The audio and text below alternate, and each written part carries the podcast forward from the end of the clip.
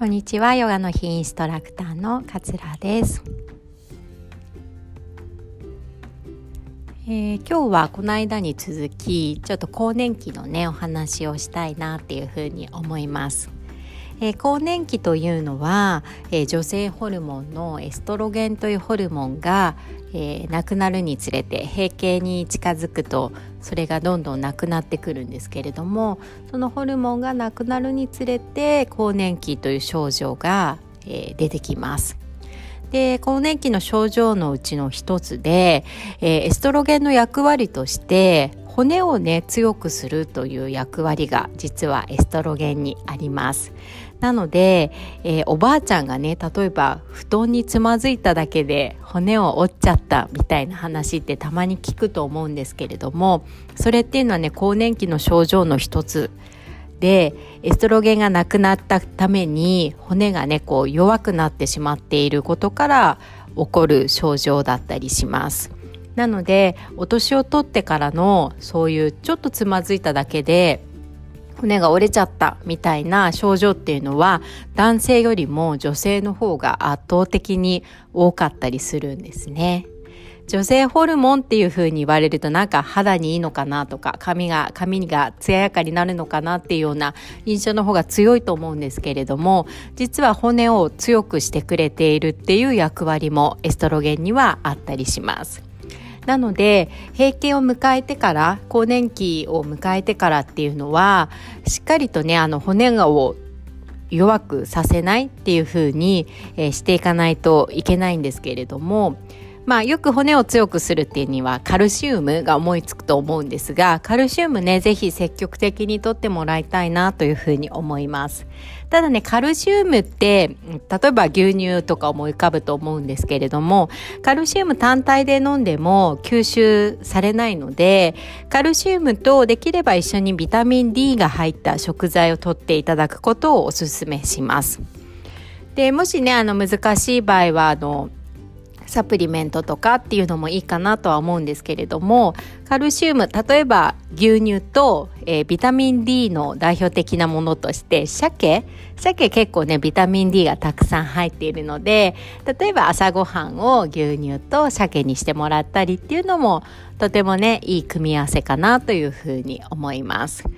で、あと骨を強くするもう一つの方法として、あの、やっぱり日光を浴びるっていうのとても大切なんですね。なのでね、あの今こう紫外線ってやっぱり怖いってものというふうにとらわれているので、こうどうしても日傘をしてね、あの夏でもこう長袖を着てみたいな、えー、方もいらっしゃると思うんですけれどもあの日差し日を浴びるっていうのはすごく骨にはいいことだったりするので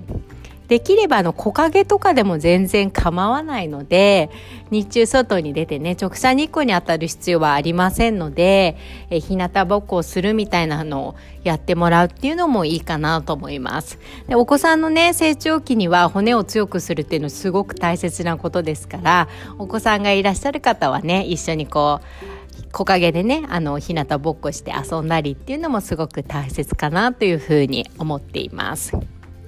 あとは骨を強くするもう一つの方法として、えー、衝撃を与えると骨って強くなるんです。まあこれはね筋肉もそうなんですけどね筋肉もこう衝撃とか、うんと、力をね加える筋トレみたいなことをすることで筋肉ってこう強くなっていくんですけれども骨も同じです。なので、あの、衝撃を与えるって言っても骨を叩くとかっていうのはちょっと難しいと思うんですけど、あの、歩くだけでいいです。あの、しっかりとね、かかとを使って歩くだけで、骨にはこう刺激が入りますので、あの、すごくいいんです。だから、歩くとか、あと運動するっていうのはとても大切だったりします。なので、まあ私はヨガのインストラクターなんでヨガもぜひおすすめしたい運動の一つなんですけれども、まあ簡単にできるっていうもので言うと歩くっていうのはすごく大切なので、骨を強くするっていう観点で考えても、えー、運動をね積極的に取り入れてほしいなというふうに思います。であのたまにお年を召された方でバネ指ってみたいな指って分かりますか？関節が少しこう曲がってしまっている指とか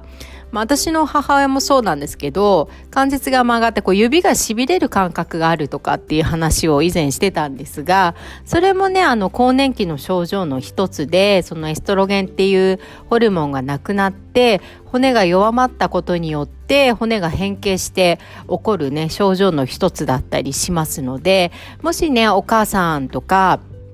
えおばあちゃんとかでもいいんですけれどもそういう症状が出てたっていうような話があった場合は自分もねもしかしたらそういうふうになる可能性があるっていうふうに、え、感じてもらって、えー、積極的にねこう骨を強くするカルシウムとか、えー、運動をするとか日向ぼっこするとかっていうものを日常生活に取り入れてもらえるといいかなというふうに思います。女性ホルモンってね、実は本当にいろいろな仕事をしてくれていたので、実はね、とても私たちはこの女性ホルモンに恩恵を受けていました。この女性ホルモンの働き他にもね、まだまだあるので、ぜひまた次の機会に、えー、お話しさせていただければなというふうに思います。で今日はこの辺りで聞いてくださってありがとうございました。さよなら。